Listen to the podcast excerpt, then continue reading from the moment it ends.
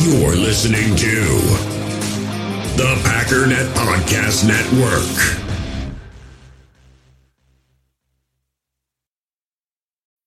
When you need mealtime inspiration, it's worth shopping Kroger, where you'll find over 30,000 mouth-watering choices that excite your inner foodie. And no matter what tasty choice you make, you'll enjoy our everyday low prices, plus extra ways to save, like digital coupons worth over $600 each week. You can also save up to $1 off per gallon at the pump with fuel points. More savings and more inspiring flavors make shopping Kroger worth it every time. Kroger, fresh for everyone. Fuel restrictions apply.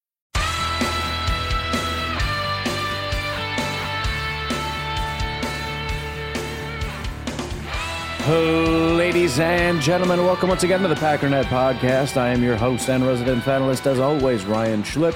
Check us out online, packernet.com. Find me on Twitter, pack underscore data. So today is going to be a short episode. I know, I know. Every time you say that, it's like an hour and 45 minutes long. Um, it's going to be short out of necessity because I could not wrangle myself out of bed today. So um, it is what it is. Shout out, by the way, to the guy that um, lunged at Dave Chappelle and then got the ever loving crap beat out of him. it's actually, it sounds like a pretty serious situation because I don't know if it's true, but just doing, you know, doing my early morning Twitter surfing, the guy had a knife and a gun on him. How did he get into the venue? I don't know. But uh, the next thing I saw was him being hauled away in a stretcher with a mangled arm and busted up hand and everything else. So, um, when I say kudos to the guy that lunged at him, really what I mean is kudos to Jamie Foxx and that security staff that just completely just mangled the man. Because look, if if if if the world's gonna go crazy, there at least needs to be a counter message being sent. But We still don't really tolerate crazy. You know what I mean?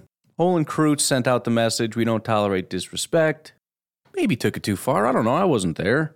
Guy on a plane decided he wanted to just be disrespectful to Mike Tyson, got his face caved in, and now people who don't like Dave Chappelle are think that they can just lunge at him whenever they want. There's a very clear message of there's still rules and decorum in society. And if you want to be stupid and you want to be crazy, you're going to get smashed. And I think that's fair. You want to just be yourself and not go along with societal norm, that's fine. But your nose and or wrist might get dislocated. I don't know. I'm just saying. If you're willing to accept the consequences, then you can do whatever you want. It is crazy though. There's another one, just like the whole slap thing, where I saw it and I'm like, that didn't happen. And then I was like, well, that's not even like a that's not even like an interesting joke. What would that even mean? And it turns out it was very real.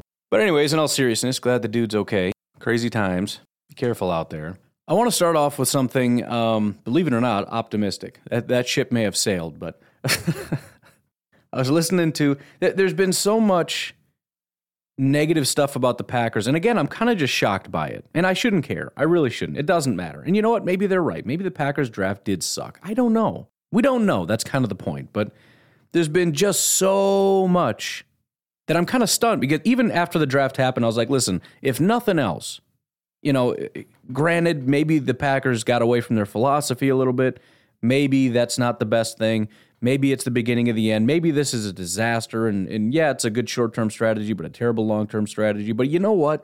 At least the media is going to love this one because we didn't overdraft guys. We broke all the norms, you know, because that's the th- the Packers are too stuffy. They don't do stuff like drafting linebackers. Now all of a sudden, the media has decided you shouldn't draft linebackers. It's it's a bad process. Since when do you care about process? I've been the one saying don't take linebackers in the first round, and I've been getting skewered for it.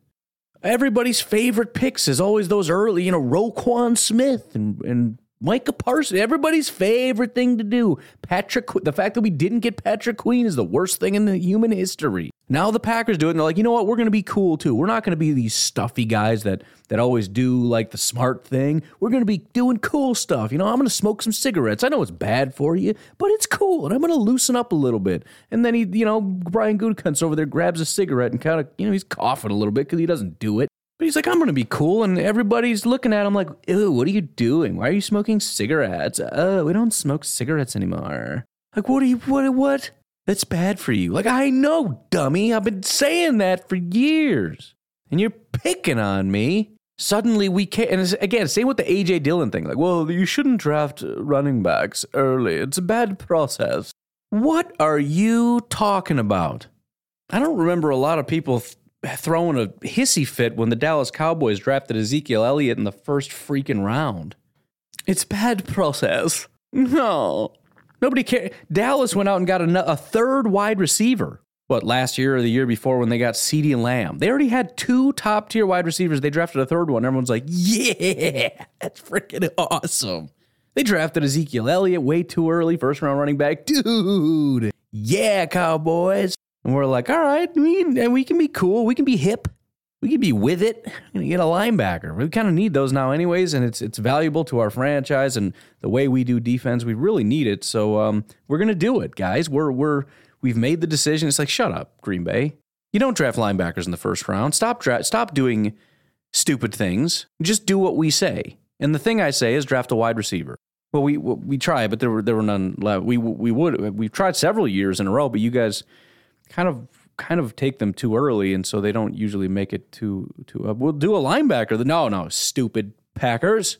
It's just, it's just it's just weird to me. I don't understand. And again, my my biggest issue is there should be a consistent standard, and there isn't. So many times when the Packers get crucified for stuff, it's like you don't you don't crucify anybody else for the same thing. There, hilariously, there's two things that people freak out about when it comes to linebacker. Number one, the Packers took one in the first round, which you should never, ever do. Don't do it. Secondly, um, what's up with all these other linebackers not going earlier? Like Nakobe Dean should have been a first round linebacker. And um, Devin Lloyd, by the way, great pick. Great pick. Stupendous pick in the first round. Loved it. Wonderful. Great process. Stupid idiots. Oh, I hate everyone. Um, sorry, kids. Don't say bad words. I'm sorry. Unintelligent, um, unintelligent people. It is redundant. I said that twice. You dumb dummies. Anyways, anyways, off on a seven minute tangent on um, Dave Chappelle and and and media nonsense. But as I've said, it's it's very split. You have some people that are saying this is the worst draft in human history because they took a linebacker in the first round, which suddenly became a bad thing. Never in human history. See, and this, I'm sorry. I'm sorry. I'm trying to move. I'm trying so hard to move on. And I know I'm biased, and maybe I'm sensitive to it, and there's probably other teams that are the same way. But there is no way in the world you can't tell me that there isn't a bias against the Packers. And again, it's not. It's it's really just narrative. So, certain people who are very lazy are of the opinion, and this has started several years ago. Brian Gutekunst is a terrible GM. He's an idiot because he's upset uh, Aaron Rodgers and he drafted Jordan Love and he's just kind of stupid. And so whenever he does things, it, people are quick to go. Mm. I, I, remember this back in the. It used to be the opposite, right? Ted Thompson could do no wrong. The guy had stopped drafting well for the last like three years, and it didn't matter what he did. No matter what he did, it was the greatest pick in the world. Why? Narrative. It's not necessarily anti-Packers. It's just the narrative right now is that the Packers organization is stupid. It doesn't matter that they all they ever do is win. It doesn't matter that they turned a franchise around faster than anyone has ever turned a franchise around from a team with a losing record to 13 wins three seasons in a row. Because there's a lazy narrative out there that the Packers are stupid with stuff. It's kind of like Bill Belichick, right? No matter what he does, he's a genius. Now they're just people are just starting to realize that this guy has has not been good at drafting in like 4 or 5 years. He kind of sucks at it these days. So there's a very slow turn toward like I guess we don't have to worship every single pick he makes. Um, but I don't really know what to do about stuff. But you can just feel, and I'm sure I know it's not just the Packers. I'm sure there's plenty of other teams that are the exact same way. And by the way, the other thing that really annoys me about a lot of NFL podcasts, and it's a very real thing that people, you know, the, it's that East Coast bias. The amount of times, the, the amount of time they spend talking about the irrelevant Jets is unbelievable to me. So many podcasts, all they talk about is the Jets literally nobody on planet Earth outside of New York cares about the Jets, knows that they even exist, wants to hear a single word about the Jets. Nobody cares. Nobody cares. But they talk about them all day long. So I, I could probably do a whole episode on narratives about teams that are just stupid. Right? The Saints, the amount of respect the Saints get is, is staggering to me. Why? Because for some reason we, we love the idea that they're not giving up. No, they're stupid. They're very stupid. That that organization is one of the dumbest organizations on planet Earth right now. They're refusing to acknowledge. I, I saw somebody showed the total compensation they gave up for. Um, I, I'm blanking on his name, the wide receiver. Once the draft is over, I forget all the prospects' names. Olave, because not only did they trade up for him, but they had to do a bunch of other things to get those picks. And so they showed the total compensation, and it was unbelievable. And it's for a freaking wide receiver. This is a team that has no hope of winning anything. They don't have a quarterback. They don't have any money because they keep going all in every year for like 10 years. And they've lost their quarterback, and everything's over. And granted, the Packers are kind of doing this, but we still have our freaking quarterback. When your quarterback leaves, now it's time to be like, all right, and your coach, your coach left now is a great time to reset. And you still do have a good roster. I'll grant you that is in terms of like some solid pieces. That's why a real quick mini rebuild would be in order. But nope. We're throwing away everything we have. We're giving away all the remaining money. We're going to stay massively in debt. We're going to throw away all our picks for a freaking wide receiver. And we're going all in with Jameis and all these other holes that we have. Jeez. But oh, they love the Saints. Oh, I respect it. I respect it. I really respect that they they just they don't give up. No. Don't respect stupidity. It's stupid.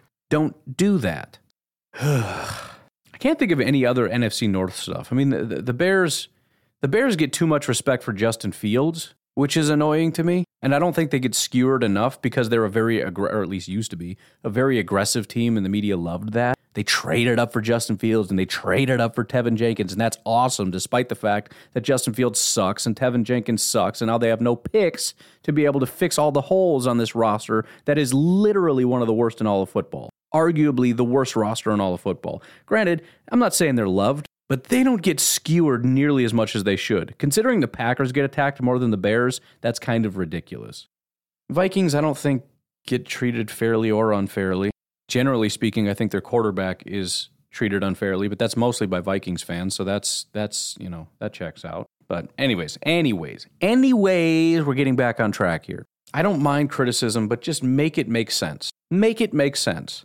If you've consistently said I don't like first round linebackers and the Packers took a linebacker, therefore I don't like it, fine. You as long as you've been saying that since forever, and there's never been a first round linebacker that you've supported, then fine. And I know, I know for a fact there are numbers people that are that way, but I also know that there are media people who are doing backflips for every other team that takes a linebacker as long as it's a linebacker they like. And the fact the fact of the matter is they didn't like Quay Walker and they're using quote unquote process as an excuse to say that it was a stupid pick when all you really mean is I didn't like Quay as the right line. You should have taken Devin Lloyd or one of the other linebackers. And I don't like when people hide behind nonsense. Just say what you mean. Anyways, back on track for the 900th time. Here we go. I can do this. We can do this. I picked today when I have no time to be all fired up about everything. Listening to the Ringer NFL show. I don't usually do this. I should do this more often because um, why not? But um, they were talking about, uh, well, I guess you'll see. But here, here is the Ringer NFL show. And I just appreciate that somebody out there sees it. Again, maybe he's wrong. But the annoying thing is, everybody has their own narrative about what things mean, right? Again, the media narrative is the Packers only need wide receivers. That's it. Nothing else matters, right? It's just, it's so weird that they get stuck on that one thing. And it's almost like because that's the one thing, they're just the most lazy group of people in the world where they're like, I don't need to look into the Packers. I know what they need. It's a wide receiver. What else do they need? I I told you a wide receiver. Did you look at anything else? What else do they? I don't. I I told you. I've got other stuff to do. Ozark is back, dude. I haven't. I haven't even started. Last thing I saw was you're gonna have to friggin' kill me, and it's back, and I want to know how that ends. And you're asking me questions about Packers, and I told you wide receiver, and that's the only answer to anything ever for the Packers. Leave me alone. But once in a while, there are people that actually pay attention and they have a deeper understanding of how things work. And I want to play one of those things for you now. Finally, here we go. Do you guys have any lingering draft takes that you haven't gotten out yet? Now that you have two days to think about it, Stephen. I'm uh, I'm really high on the Packers now. I think they're better than they were last year. On paper, I think they could have a top three defense, and that's something they haven't had since what 2010. I agree with that. I had them as my night one winner because of that, because they didn't reach for a wide receiver, because they got Christian Watson in the second round, who's one of the best athletes in the entire draft at any position. They got two Georgia guys we know can play. If those guys, and I think because of their athleticism and the fact that they play in the SEC and the fact they played so many big games, I think there's a floor there where they're going to contribute something in 2022. This to me looks like a really, really good team. Having said that, we keep saying that about the Packers, and then some random misfortune like special teams befalls them. Is this year that doesn't happen, Stephen? I think so. I think so. And I think when when like a superstar gets traded, we always we always take shots at the team that traded the superstar. But I mm-hmm. really think they're a better team. And this shows why you trade those superstars sometimes, because you have the resources left over to strengthen other places on your roster. And they've done that. Agree. Nora, what do we think? Well, I felt very silly because I came out of the the entire draft loving what the Packers did, and I had a little bit of nervousness after the first round just because it felt like okay, you still have this need, you still have to address it somewhere, and then two draft picks outside of the first round, they went and did it. So seems like it's going to be a okay there. Honestly, for me, it's the depth of understanding from that entire crew that I really appreciate. First of all, this is something that I had mentioned, and I, I, I don't want to address it much because it's immediately going to sound homerish. But it's clearly not impossible to be a better team than we were last year. But I've said that several times. We're not going to have a better wide receiver group, but we can have a better team. And, and I'm telling you right now, if our if we have a dominant offensive line and a dominant defense, I think we have a better team.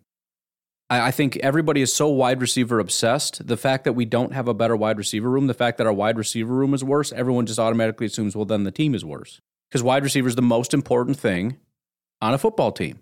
Tell me that the offensive line is going to dominate this year. Tell me that the defense, as they said, is a top three defense, and I'm telling you this is a better football team than last year. Football team, not wide receiver group, football team, which is ultimately what we need. If it, it, just just first of all, as I said about the defense, the defense was dominant last year, half the year, a little more than half the year, and they were garbage the second half. Really, all we're talking about when I say dominant is you don't have those games of just completely falling apart. So, more consistently dominant.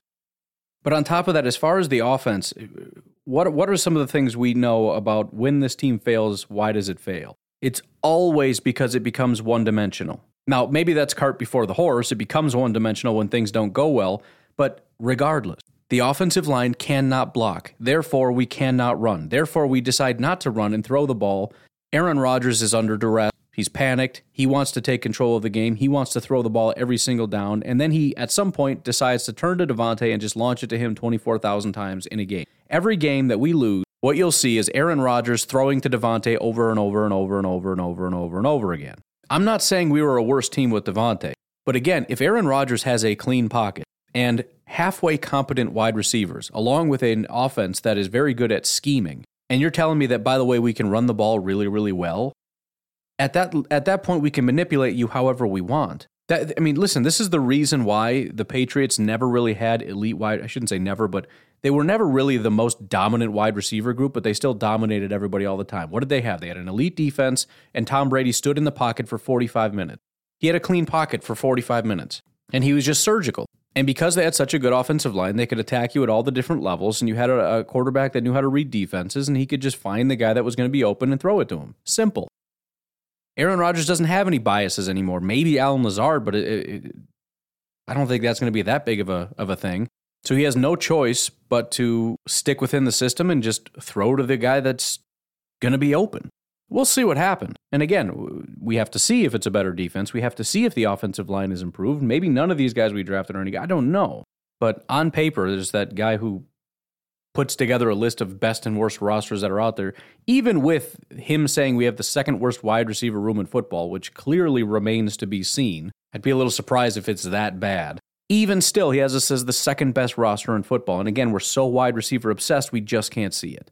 And I also think something else they said that's uh, very true is a couple things. Number one, they're getting skewered because they they let Davante walk, but they've been getting skewered since before then, and I don't think it got too much worse. I think the bigger issue is something else that they said, which is we do this every year where we root for the Packers and we say they're going to be a good team and then they don't do anything. And I think that's part of it that I'm kind of missing. Not only are they souring on Aaron Rodgers, not only are they souring on the Packers organization as a whole, but I think for, I don't know, since 2011, the media has been saying this is the team to watch for the Super Bowl. This is the team to watch for the Super Bowl. This is the team to watch for the Super Bowl. They kept betting on the Packers.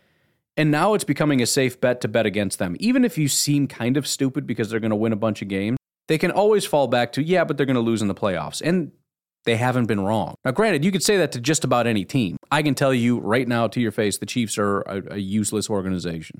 They suck. They're garbage. And if they go out and win 13, 14 games, then it sounds impressive. But then when they don't win the Super Bowl, which I don't think they will, because, I mean, they have obviously a very limited chance, then I guess I sound like a genius. I could do that with a lot of teams.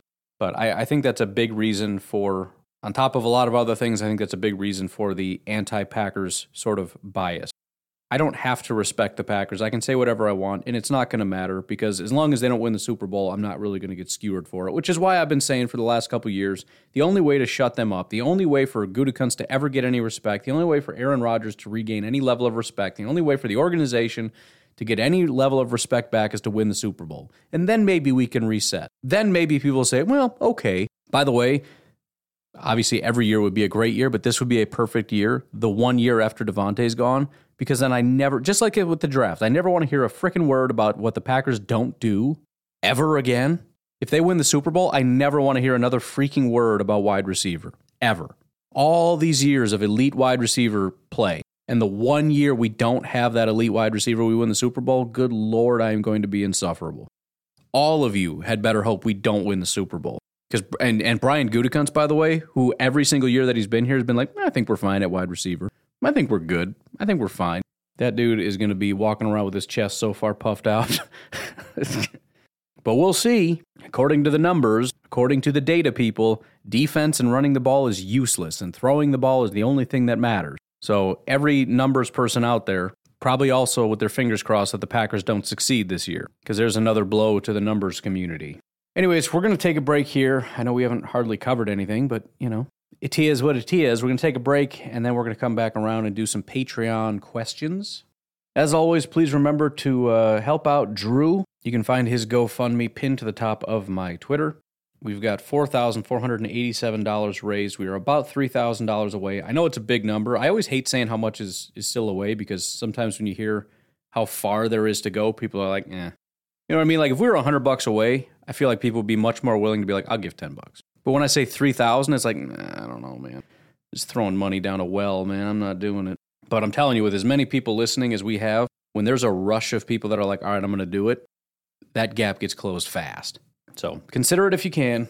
Speaking of uh, being kind of close to a goal, though, thanks to Joseph Pirano, $100 donation for the SIS subscription. I'm feeling it, man. It's getting close. I can feel it in my bones. It's going to be crazy. By the way, if you go to that uh, GoFundMe and it's uh, pinned to the top of the Facebook group, I posted a video on there. Um, it just kind of gives you somewhat of a breakdown of the different stuff you can do. One of the awesome things, not only do they have pretty much every metric you can imagine, but the filters are really awesome. I mean, you can you could I could tell you Rashan Gary's pass rush rate on third down and more than five yards from the outside linebacker position. You know what I mean? I mean, just just I mean, you can filter anything you want you know, when it's raining outside. I mean, different coverages cover zero, cover one, cover two, man cover two, cover three, cover four, cover six, combo, screen, Tampa two, prevent. Can break things down based on route type. You know, flat, slant, comeback, curl, out, dig, corner, post, fade, fade, back, shoulder, deep cross, screen, wheel, drag, swing, uh, seam, quick, go, fly, whip, chip, curl, flat, seam, check, jet, sweep, all, whatever. I don't know what half of these things even mean. I'm going to have to learn all these routes so that I can figure it out. But you know, you could break it down based on quarterbacks based on these route wide receivers, tight ends, cornerbacks, whatever it is you're looking for based on whatever you want to find out ever. That's what I was saying about the, the biggest thing with this. All these different things, DVOA, SIS, PFF, depending on what the metric is, they just answer different questions. RAS. SIS gives me the ability to answer pretty much any question that I'll ever have about football. And that's awesome. So if you got a couple bucks, that would be greatly appreciated. Anyways, we will take a break. We will be right back. We all have smartphones, and we all know they're pretty amazing, but they also can be amazingly distracting, especially when we're around other people. So, US Cellular wants us to reset our relationship with our phones by putting down our phones for five. That's right, a company that sells phones wants us to put down our phones. And to see what we find, learn more at uscellular.com forward slash built for us. In the hobby, it's not easy being a fan of ripping packs or repacks. We get all hyped up thinking we're going to get some high value Jordan Love card, but with zero transparency on available cards and hit rates, it's all just a shot in the dark. Until now, introducing slab packs from arenaclub.com, the only repack that provides real value, a complete view on all possible cards, and clear hit rates for each one. Now, when I buy slab packs on Arena Club, it finally feels like I know what I'm getting. And honestly, the best thing for me and my son is the fact that we're kind of novices into this. When I walk into a card shop with my son, and a card says it costs $40, kind of just taking his word for it that that's a good value. So I appreciate the transparency on grading, as well as just getting excited about seeing what you could potentially get. Right now, you can get 10% off your first purchase by going to arenaclub.com slash packdaddy. Wow, that's crazy offer. 10% off a $400 slab pack. That's 40 bucks right there. Anyways, that's arenaclub.com slash packdaddy for 10% off your first purchase. With threats to our nation waiting around every corner, adaptability is more important than ever. When conditions change without notice, quick strategic thinking is crucial. And with obstacles consistently impending, determination is essential in overcoming them. It's this willingness, decisiveness, and resilience that sets Marines apart. With our fighting spirit, we don't just fight battles, we win them. Marines are the constant our nation counts on to fight the unknown. And through adaptable problem solving, we do just that. Learn more at marines.com. Another day is here, and you're ready for it. What to wear? Check. Breakfast, lunch, and dinner? Check. Planning for what's next and how to save for it? That's where Bank of America can help. For your financial to dos, Bank of America has experts ready to help get you closer to your goals. Get started at one of our local financial centers or 24-7 in our mobile banking app. Find a location near you at bankofamerica.com slash talk to us. What would you like the power to do? Mobile banking requires downloading the app and is only available for select devices. Message and data rates may apply. Bank of America and a member FDIC. All right, Patreon question time. We're going to start off with Ramesh. He says, Why no tight end drafted? It's a major need. I've been kind of thinking about that. Um, my honest assessment of this, and, and there's clearly some debate because of Darren Waller, but my assessment of this is every need the Packers had, they hammered and they hammered it hard. The tight ends didn't touch tight, uh, the, the Packers didn't touch tight end, not even in undrafted free agency. As far as I know, they haven't brought in one tight end, not one including free agency. I mean, we went out and got a free agent wide receiver. We've done things in free agency. We got a free agent defensive tackle. We haven't got a single free agent tight end. My honest assessment, and again, before the draft, I was saying I think they are going to go tight end. I think they really want a tight end, and I do think they want a tight end. But I think maybe I misjudged how much they appreciate the tight ends that they have. I think the Packers' assessment is they don't feel they really need a tight end. Well, how do you explain the Waller thing? The, the the thought that I have about the Waller trade is that they love Waller.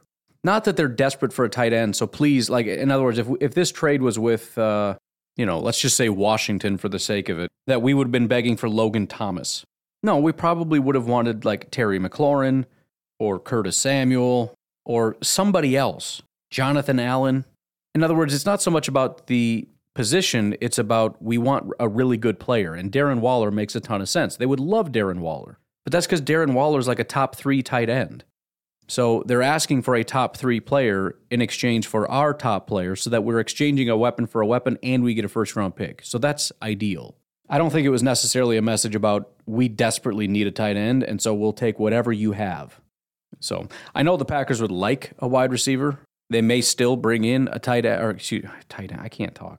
I know they would they care a lot about tight end. They may still bring in a tight end, but I just I think I overestimated how much of a need they feel that tight end is. Also worth noting, next year in the draft, I think it's going to be a much more offense heavy draft, and tight end is one of those. There's a couple running backs that could be first round worthy. There's uh, one or two tight ends that could be roughly first round worthy. If it proves to be a massive need, maybe. Uh, I know what you're thinking. Don't do it. Don't say it. I don't want to hear it about what the Packers don't do in the first round. Uh, Douglas says, Are we going to get Waller and what day and time? Uh, no, never is the answer to the question.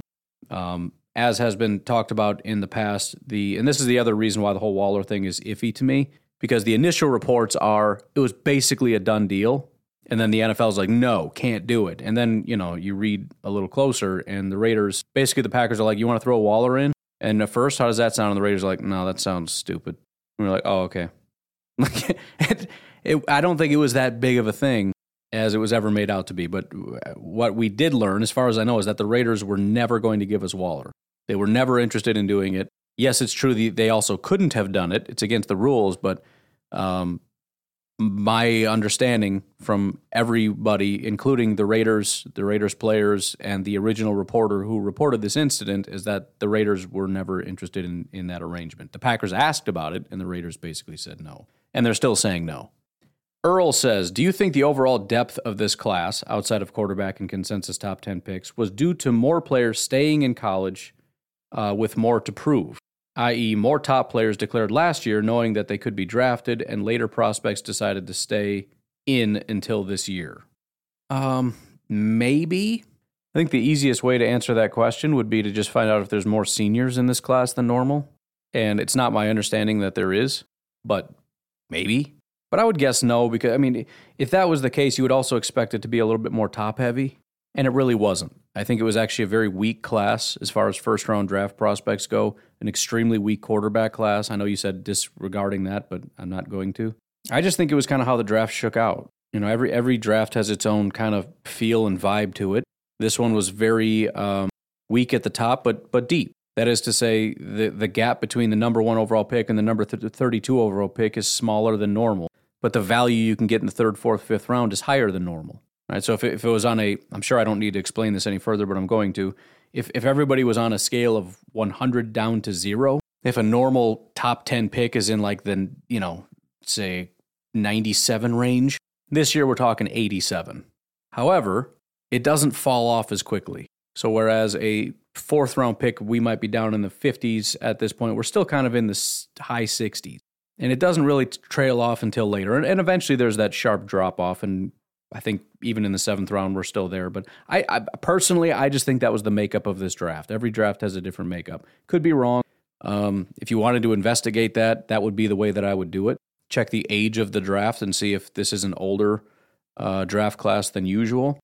I'm trying to think how I could do that. There, I, I think I know of a way to do that, but I'm not going to do that on the spot. I'll, I'll try to investigate that. I think I can look that up, but I'm not sure.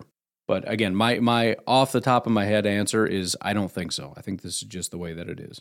Aaron says, uh, "Do you think Mason has a resurgent year, as he clearly has a better relationship with O'Donnell than he did with Bojorquez?" I say this in reference to their video of the bunk bed scene of Step Brothers, since they now have more room for activities. Pat can really learn how to hold for Mason. I kind of, to be honest, as much as maybe that's kind of a silly thought, I kind of had the same thought. I think special teams in general was just such a dysfunctional unit and we can try to separate out Mason and the rest of these guys that don't know what they're doing and say, you know, Mason should know better. But I think when things are just spiraling out of control, it can really affect everything else. If you don't trust the bl- the line to block for you because they can't, and if you don't trust the holder to hold for you because he's not very good at it, that might get up inside your head in a very mental type position. If you have, however, a special teams coordinator that you believe in, that instills confidence in you as well as the unit as a whole, and the the line is blocking much better for you. And you have a veteran guy that's been doing this forever that's very very good very very reliable and that you have formed a personal bond with. And and if nothing else he's just kind of in his groove again you know what i mean? That's what he needs and and i think there's a chance. I do think there's a, there's a big chance that he's kind of just cooked but i think if, if there was ever an opportunity for him to pull back through this is going to be it. To get an off a special teams coordinator that instills that level of confidence to rebuild this this line with some better talent. And again, the, the, the biggest thing is to go out and get a guy, like you said, like O'Donnell, that you can work with, that you can have confidence in. You know, whatever his punting skill may be, which is, from my understanding, relatively mediocre, but I think that's fine for most Packer fans. As long as you're consistently mediocre and not like really good three times and awful four times, we're fine with that. But again, it's just the guy's been doing this forever. He's done it for the Bears forever. He's done it in all the elements since forever. He's been holding. I mean, he does it in his sleep, and he's he's bunking with Mason, which honestly I think that whole thing is weird. But you know, whatever. Kudos to them for being all right with that, I guess. but they can work out together. You know, I don't I don't just mean like doing push-ups and getting sweaty in the basement. I'm talking about actual holding, kicking, holding, kicking, holding, kicking. And by the time the season rolls around, those two should be in such a groove. I would be stunned if Mason lost his job to anybody. Mason and Pat should be so. I mean, these guys are are one of the most experienced duos probably in the entire NFL. They probably are the most experienced duo, even though they haven't worked personally together. And the fact that they have this entire time to just bond and form this chemistry. Uh, if, if again, if there's any chance that these guys stick around, this this is it. If I mean, if this isn't, if this doesn't do it, if Mason still loses his job this year, he was never going to be. So I'm actually relatively confident that it will be Mason and Pat O'Donnell this year. Finally, Todd says, I think it's time for Julio Jones to be brought in for a tryout. If he looks like he can still get separation, the Packers should sign him. Aaron would make him a star again. Thoughts?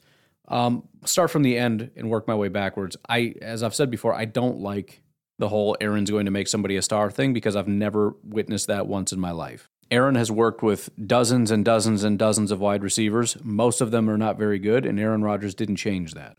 Um, good wide receivers are good wide receivers regardless. You know, and we, yes, we've seen some leave and not be good, but I mean, if you're talking about like Jordy, for example, Jordy was not very good when he was here that last year, and then then he got shipped off somewhere else, and he was bad there. And and especially I think with a guy like Jordy, sure, there, but a lot of that is chemistry. A lot of what they had that was great, and maybe even Davante falls off for that same reason. They don't exactly, yeah, they 50 years ago they played for like two years together at Fresno State, cool. But Julio and Rodgers don't have chemistry, so I don't really buy the whole you know, he's going to make you a star. If you can get yourself open, he can throw you the ball. But you're getting yourself open. And if you can do that in in Atlanta or anywhere else, then I'm pretty sure most of the quarterbacks can get you the ball there too. So I don't particularly like that, and I don't believe that. We've brought in guys, we've brought in wide receivers, we've brought in tight ends. They don't get better when they come here. I've I don't think I've ever witnessed that in my life. It's not a knock on Rodgers. I just think it's a narrative that is just unproven. I, I don't know when that supposedly happened. And we've seen wide receivers dominate on garbage teams. I think I think it's an independent function. I think good quarterbacks are good quarterbacks and wide receivers are good wide receivers. Good wide receivers are good wide receivers. I mean, if, if you're a wide receiver that's able to get open and it's a bad pass, you're not going to catch it, so that impacts your stats. But nobody's going to be like, dude, that wide receiver sucks so bad. No, you, people are like, wow, that guy's really good. Too bad he's on that garbage team, right? DeAndre Hopkins, his entire career has been that guy. Well, I guess with with uh, when Watson was around, it wasn't exactly that way. But you know, AJ Green, Andy Dalton has never been a top tier quarterback. Everybody acknowledged AJ Green was one of the best wide receivers in football. Didn't matter who his quarterback was. As for the first part of it, I'm not opposed to that. Um, I don't think wide receiver is a settled issue. I think it just becomes kind of complicated at this point because it's just it's becoming just a cluster. You know what I mean? I, I I, I know you brought in the caveat of if he can still get separation, if he's still like that guy, then yeah, I mean, he's the one guy that I've been kind of high on. You know, we're adding so many bodies in there, and I don't know that one can separate from the other really clearly, right? Julio on the downswing of his career, going to be too expensive, injury history. Then you've already got a guy in here who, you know, has a high kind of ceiling, but also has an injury history and hasn't really met that ceiling in kind of a long time. And then you've got Christian Watson, who is on the opposite end of the spectrum, where he's extremely young, extremely talented, but extremely raw. And then we've also got Toure and Doubs that are the same thing. On top of that, we've got Amari and Randall. And then we've got Lazard, who's in his own category of trusted, reliable veteran, but you know, no real upside and ceiling. I mean, the, the amount of work to f- parse out who stays, who goes, what role people play, it just it it's becoming very cloudy at this point. So again, the, the only reason Julio comes in is he is absolutely still that dude. And he is the very clear number one guy. And I don't know that he can do that. Like if he's going to come in and be just this dominant 1200 yard receiver or whatever on top of everybody, and then then fine, you you pull the trigger and you let everybody else come along gradually. And again, it gives you that opportunity to treat the guys we have like we usually treat rookies, which is to kind of either redshirt them or just you know if they if they need a year off, then you give them the year off. If they're ready to go now, then we we let them roll now. But we don't have to force anybody along because we got enough guys that can play in a pinch if we need them, assuming they stay healthy. But again, there's there's a level of skepticism there that he can be that guy, and so now we're just talking about a pile of guys.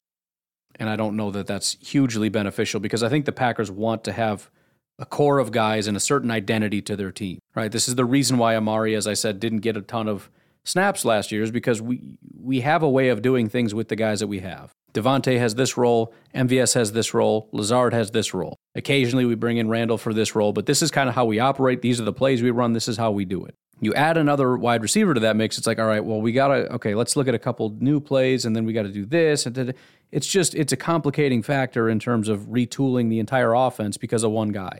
If you've got a bunch of guys like that, it's going to be nearly impossible to have like a coherent vision for the offense. You've got your Julio offense, you've got your your Christian Watson offense, you've got your Doubs offense, you've got your Randall offense, you've got your Lazard offense, you've got your Samori Toure offense, you've got your Amari offense. You just there's so many different packages and things. It just again, it gets to be complicated. So again, I, I'm I'm mostly out on that at this point. We brought in three wide receivers on top of, I think, three more undrafted free agents on top of Sammy Watkins. We have a huge pile of guys. Unless Julio Jones is miles above all of them, I'm not interested. I'm not. And I, and I don't know that he is, and I don't know that anybody out there pending some kind of a massive trade. But at that point, it just seems like, why, why are you doing that? You, you've invested a ton in the position. And now your your conclusion after going out and getting Sammy and then going out and getting six new wide receivers to add to your roster is, um, despite that massive investment, I still hate the position, and we're going to go out and just disregard this entire group and and and get another guy to do the job. Well, then why did we bother doing what we did? I guess I don't know. So y- you can make a case for Julio, but you have to make a case that he is still a top tier you know, call it top 15 wide receiver at a minimum, if not top 10, depending on how much he's asking for. And, and my suspicion is he's asking for way too much, which is why he still hasn't found a team because he's not a bad wide receiver. He should be on a team. I think the issue is he wants, you know, top five wide receiver money, and the NFL sees him as like a top 25, top 30 wide receiver. So I, I, honestly think the wide receiver group is is settled, and maybe that is unsettling for a lot of people, but I think that's just the reality. I don't I don't think there's any more help coming. I think the Packers have so much to parse through at that position as it is. And they especially don't want to spend a massive amount of money and and and whatever else would have to happen to get Julio in the building just to find out that we really don't need him because Julio is pretty washed up and we actually got some pretty good guys. But now we feel like we have to force him on the field because we paid him, but also I don't want to because he's like our third best wide receiver and you know. So I, I you know, there are times when I think the team is just going to run with what they got. Same with what I said about tight end, right? If, if a great opportunity for a tight end like Waller presented itself, we'll upgrade. But um, if not, meh, not big on the on the tight end class. None of those guys really fell to a place where I was comfortable with it, and um, I think we're just going to run with what we got. That's just kind of the vibe that I'm getting, and, and just kind of feeling out what the Packers do, have done, and are doing. I think they more or less feel like everything's pretty well settled. I think they're good with the offensive line. I think they're good with the wide receivers. Tight end, I wouldn't necessarily say is settled, but they clearly are not interested in just bringing in any random scrubs. So, pending a major trade, I don't think they do anything there. Quarterback obviously is is a done deal. Running back is a done deal. They've done plenty with the defensive line. I'm guessing they're good at edge. Maybe not quite. Maybe there's one other free agent guy they want to bring in. Um, linebackers mostly good. Corners good. And, and you know safety. A lot of people are worried about the depth there, but you know, maybe you bring somebody in, but the, the question is who? There isn't just a dominant player just waiting out in the wings. I saw some people kind of making a big deal about that as though, you know, having two reliable safeties is a, is a problem because it's just two. Half the NFL doesn't even have one, much less two. Maybe that's not true, but half the NFL at the very least does not have two. Very few teams have two. So, I mean, it's, it's just, it's just the nature of, of football, man. Not everything's going to be perfect. There is no perfect team out there. There's no team that has perfect wide receiver, offensive line, running back, quarterback, tight end, defensive tackle, edge rusher, linebacker, cornerback, and safety group. And depth, by the way. So that if anybody gets hurt on the offensive line, if your quarterback gets hurt, if your wide receivers get hurt, if your safeties get hurt, if your corners get hurt, if your then we're fine because we have we have not only a great total roster, but elite backups across the board. So no matter what we are, we are invincible. That just that's not a thing that's ever happened. And there's at some point got to be a level of this is what it is, and we're running with it. And yes, there, there is disaster will happen if Aaron Rodgers gets hurt. Disaster will happen if Adrian Amos gets hurt. Disaster if Rashan gets hurt. All kinds of disasters can happen. But you know, that's the way it is. And at some point, you just got to live with what you got. And that's kind of where I'm at with with most of the team at this point. I'm to the point where there really isn't any position I'm looking at going. I wouldn't mind bringing in just kind of like a lower level meh guy, you know, good enough guy. May again maybe edge. If there's if there's a cheap Whitney Mercilus sitting out there, obviously I don't mean Whitney because he retired, but a guy like that, I'd be good with that. I loved it last year when we had four. If we, we have two now, we have a guy that we think can probably play a little bit that we drafted. Bring in another one, maybe. Otherwise, I, I really can't think of anything. But, anyways, I'm going to leave it at that. You folks have yourselves a fantastic Wednesday. I will talk to you tomorrow. Have a good one. Uh, bye bye.